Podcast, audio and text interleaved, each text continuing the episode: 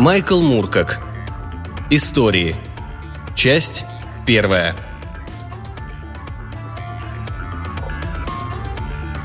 Это история о моем друге Рекси Фише, который в сентябре прошлого года взял и вышиб себе свои мудреные мозги в помещении районной библиотеки, битком набитой его же книгами. Самое неподходящее место. Столько потом уборки. Но Рекса никогда особенно не волновало, что он оставлял после себя.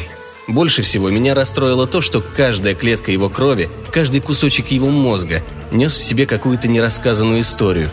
И теперь ее никто никогда не услышит – Рекс умело причинял боль себе и старым друзьям, которые его любили. Нас ведь осталось совсем немного. В том же году Рак забрал Хоутерна, Хейли, Слейда и Алларда. С тремя из них они вместе снимали жилье, когда Рекс приехал в Лондон. Не хватало еще, чтобы этот ублюдок намеренно так поступил, желая осквернить наши общие воспоминания. Как я сказал на его похоронах, в Рексе было больше литературы, чем он мог написать за свою жизнь, сколько бы он ни прожил на свете – он был превосходным рассказчиком. Ему была доступна любая форма. От легких забавных стишков до искусственно нагнетаемых социальных ужастиков. Романы, пьесы, рассказы, комиксы, либретто опер, сценарии фильмов.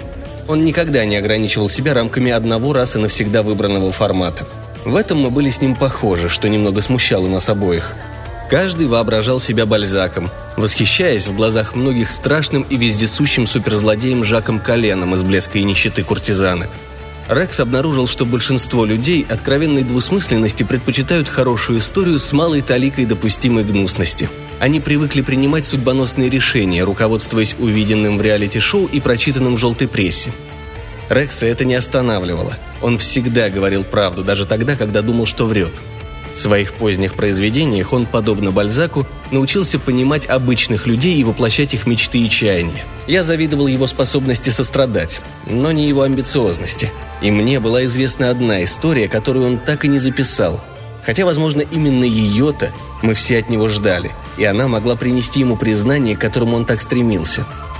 Он верил, что только редакторы пари ревью могут учуять в тебе писателя – то время как я, будучи редактором, отклонял как раз те рассказы, от которых слишком отчетливо веяло паре ревью. Я считал, мы слишком хороши для подобных ревью, даже если они нас печатают. Жанровые ограничения в такой литературе были еще суровее, чем в романсах Орликина. Именно поэтому Рекс обнаружил в себе писателя, в котором мы более всего нуждались для наших мистерий.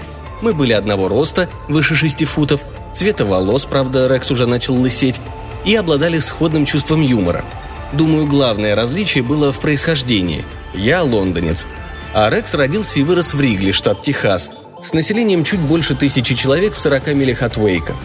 Он верил всему, что ему говорили до тех пор, пока не попал в Остин, где научился сомневаться в прописных истинах своего городка, променяв их на снобов из литературного сообщества United Time.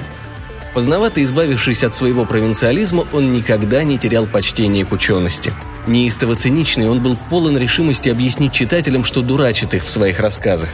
Несмотря на это, он казался на удивление невинным, появившись в Лондоне прямиком из испанского кампуса. С остатками желтухи, неустоявшейся творческой манеры и имея за плечами сотрудничество с несколькими американскими дайджестами, специализирующимися на криминале и фэнтези. Он был неприятно поражен нашими расценками, но весьма доволен тем, что мы покупали у него все независимо от объема. Когда мы встретились, нам обоим было по 25. Известные критики вроде Джулии Мистрел уже называли его Джеймсом Кейном своего поколения, а меня Ангус Уилсон сравнивал с Джеральдом Кершем и Арнольдом Беннетом. В дайджестах издатели пытались перевести бульварную литературу в разряд более продвинутый. Заказывали к ней абстрактные обложки, давали менее крикливые названия, но я вырос на чтении настоящих детективов с мощными картинками и бредовыми выносами – Донна – женщина, осмелившаяся быть не такой, как все. Келли был копом, свихнувшимся на убийствах. Качество текста не имело значения. Важно было, как его подать. Довольно трудно было начинать в такое время, работая на второразрядное издание, но это помогло мне понять одну важную вещь. Не существует такого понятия, как бульварный писатель. Есть плохие писатели, как Кэрол Джон Дейли, и блестящие писатели, как Дэшел Хэммет, которым случается писать в детективном жанре – и успех зависит от степени таланта. Джек Тревор Стори написал роман, изданный вначале в третьесортном издательстве, а после незначительной доработки он вышел уже в солидном издательском доме и имел большой успех. К тому времени, как я начал этим заниматься, журнал «Мистерий» Хэнка Дженсона был, пожалуй, последним изданием Великобритании, где еще печатались детективы и триллеры, и у меня было смутное желание изменить критерии отбора и сделать его интересным более широкому кругу читателей – к 1964 году журналы, печатавшие детективные рассказы, стали редкостью, и большинство из них ни на чем конкретно не специализировалось. Они публиковали любовные истории, рассказы про войну, всякие тайны, а также научную фантастику. Для того, чтобы тебя напечатали и можно было хоть что-то заработать, приходилось переделывать рассказы, снабжая их неуклюжей и недостоверной интригой. Денег это особо не приносило, за ничего много и не получишь. Мы не хотели писать в жанре, который окрестили «энглитфик», Рассказы, в которых и стилистика, и темы представляли собой жалкую школярскую имитацию великих модернистов. Мы хотели писать так, чтобы в наших рассказах сочетались жизнеспособность коммерческой билетристики и утонченность художественной литературы, отображая при этом дух и события нашего времени. Вещи, которые будут воодушевлять и захватывать, как книги Пруста и Фолкнера, но которые будут обладать продуманной жизненностью жанра, пульсирующей на каждой странице – Иные из нас говорили об улице с двусторонним движением, имея в виду полное объединение бульварной литературы и литературы интеллектуальной. При этом многие, как мы, оставались недовольны и возмущены новинками как коммерческой, так и высокой литературы.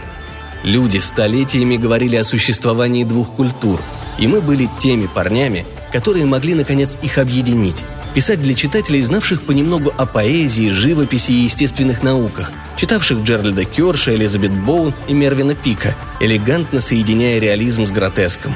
В 1963 мы опубликовали несколько образчиков такой литературы и планировали вместе с моими ближайшими друзьями Билли Аллардом и Гарри Хейлом, тоже писателями, выпускать глянцевый журнал, который смог бы собрать под одной обложкой архитекторов, поэтов, живописцев и ученых – Однако себестоимость такого журнала на мелованной бумаге заставляла потенциальных издателей отчаянно трясти головой. Как раз в это время Лен Хейнс, старый добрый алкоголик, бессменный редактор журнала Дженсона, предложил мне возглавить журнал вместо него, ибо сам он решил удалиться от дел и жить с дочерью на Майорке. Мы с Хелен к тому времени были женаты меньше года и жили в Колвилл-террас в феодальных владениях Рэкмана – у нас уже родилась Сара, наша первая дочь, а Хелен была невозможно красива с ее мальчишеским личиком в форме сердечка и густыми каштановыми волосами, беременной нашей второй дочерью, Кесси. Я уволился из Liberal Topics, партийного журнала, в котором работал, несмотря на данное Уинстону Черчиллю в 11 лет обещание никогда не становиться либералом.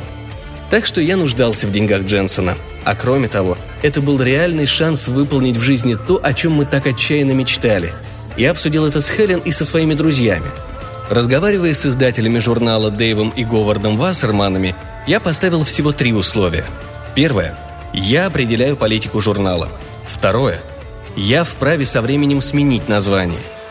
И третье. Если дело пойдет и наши доходы вырастут, они дают мне ту бумагу и тот объем, какие я хочу. Я собирался сделать журнал лучшим и самым качественным изданием в своем сегменте – я убедил их, что смогу сделать журнал, за которым будут охотиться самые солидные ритейлеры. Я привлек к работе друзей. Нам не хватало хорошего дизайнера, но я сделал все, что мог, чтобы решить эту проблему. Наш первый выпуск не содержал никаких манифестов. Мы просто попытались сразу обозначить политику журнала. В нем было много иллюстраций, с моей точки зрения, необходимых для успеха любого периодического издания. Иллюстрации делал для нас Джек Хоуртон – Хейли заканчивал повесть, о которой много говорил. В ней детектив видел сны, помогавшие ему в расследованиях. Аллард начал писать для нас истории с продолжениями, полные загадочных метафизических образов, заимствованных у Дали и Эрнста. Хелен закончила свою альтернативную историю нацизма. Я написал передовицу о влиянии бульварной литературы на творчество Уильяма Бэрроуза, а сам Бэрроуз дал нам главу из своей новой книги – у американских битников и британских приверженцев поп-арта было много общего, и в первую очередь горячий энтузиазм. Аллард написал статью о том, что космическая эра нуждается в новом словаре и новых литературных идеях. Я кое-что добавил от себя под своим привычным псевдонимом. Остальное было взято из запасов Дженсона и прибыло из конюшни его фаворитов. Мы все трое были англичанами, но нельзя сказать, чтобы нас воспитывали обычным образом – Хейли был сиротой. Его родители погибли во время бомбежек, и он подрабатывал в местной газетенке, прежде чем пойти служить в военно-воздушные силы. Потом изучал метафизику в Оксфорде, где и познакомился с Аллардом. Аллард рос в оккупированной Франции, где его мать была английской еврейкой и состояла в движении сопротивления. Одним из последних эшелонов она была отправлена в Освенцим. Поэтому мир Алларда вовсе не был доброй пасторалью из Мейфер, скорее иллюстрацией Корвалу. Отслужив в ВВС, он изучал физику в Оксфорде, где и встретил Гарри. Оба были в конце концов исключены, оба пописывали рассказы и детективные истории для журналов типа «Асентик» или «Варга Стэттон». Аллард имел квалификацию летчика и умел управлять устаревшими моделями самолетов. Гарри был вполне компетентным радистом. Я же провел несколько унизительных лет в системе управления воздушным движением, до того момента, как была отменена воинская обязанность, буквально за наносекунду до моего призыва, редактируя свои первые произведения и отсылая их в непритязательные журналы. У меня был вполне приличный редакторский опыт, однако отсутствовало систематическое образование – мы полжизни проводили в пабах за обсуждением того, почему современная литература представляет собой полное дерьмо, и почему так необходимо вливание в нее свежей крови в виде приемов и тем билетристики. И все пописывали триллеры, хотя этот жанр дышал на ладан, и научную фантастику. Я думаю, мы действительно знали, о чем говорили. Просто потому, что выросли в тех условиях, в которых выросли. Любили сюрреализм, абсурдизм, французские фильмы новой волны, точно так же, как Пруста и Эллиота – как и многие другие беспокойные самоучки того времени, мы любили курящего Габена, хриплого Митчима с его 45-м калибром и блестящие ножи Видмарка. Все это хорошенько перемешать с Брехтом и Вайлем, сдобрить Калигулой Камю с его «Я все еще жив», добавить Сартра с его «В заперти» и тюрьмы, в которые мы себя мысленно помещали. В этом нашем компоте плавали Джеймс Мейсон, Гарри Лайм, Джеральд Кёрш и Бестер, 451 градус по Фаренгейту Брэдбери, Хаусхолд и Лодвиг – мы учились у Фрэнсиса Бэкона, Сомерсета Моема и Мориса Ричардсона. Читали Беккета, Миллера и Даррелла. И вообще получали образование от лучших романистов, журналистов и художников наших дней. Алларду больше других нравился Мелвилл. Хейли предпочитал Кавку. А я любил Мередита – но в чем мы были едины, так это в том, что их уроки непременно нужно учитывать при создании произведений современной литературы, равно как и влияние Борхеса, хотя он только начинал появляться в переводах и только начал осваиваться англоязычной культурой. Мы также считали, что в билетристике должно быть как можно больше произведений, которые выходили бы за рамки привычного, будучи созданными с использованием методов заимствованных у футуризма и абсурдизма, смешанными с нашими собственными идеями – мы были убеждены, что сотни писателей отдали бы жизнь за возможность сделать то, что делали мы. Но, несмотря на восторги читателей, горячо приветствовавших перемены в мистериях, люди, готовые вложиться в журнал нашей мечты, что-то не появлялись.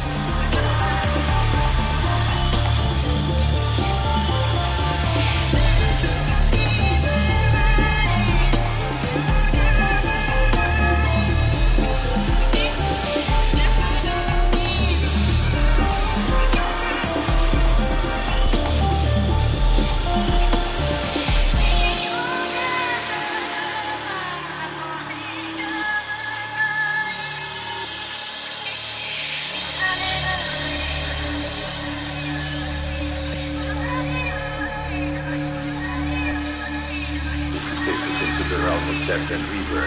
It's into the, uh, the realm of uh, powerful forces in nature, uh, archetypal beings, deities, and so on. So it operates in a very, very different realm.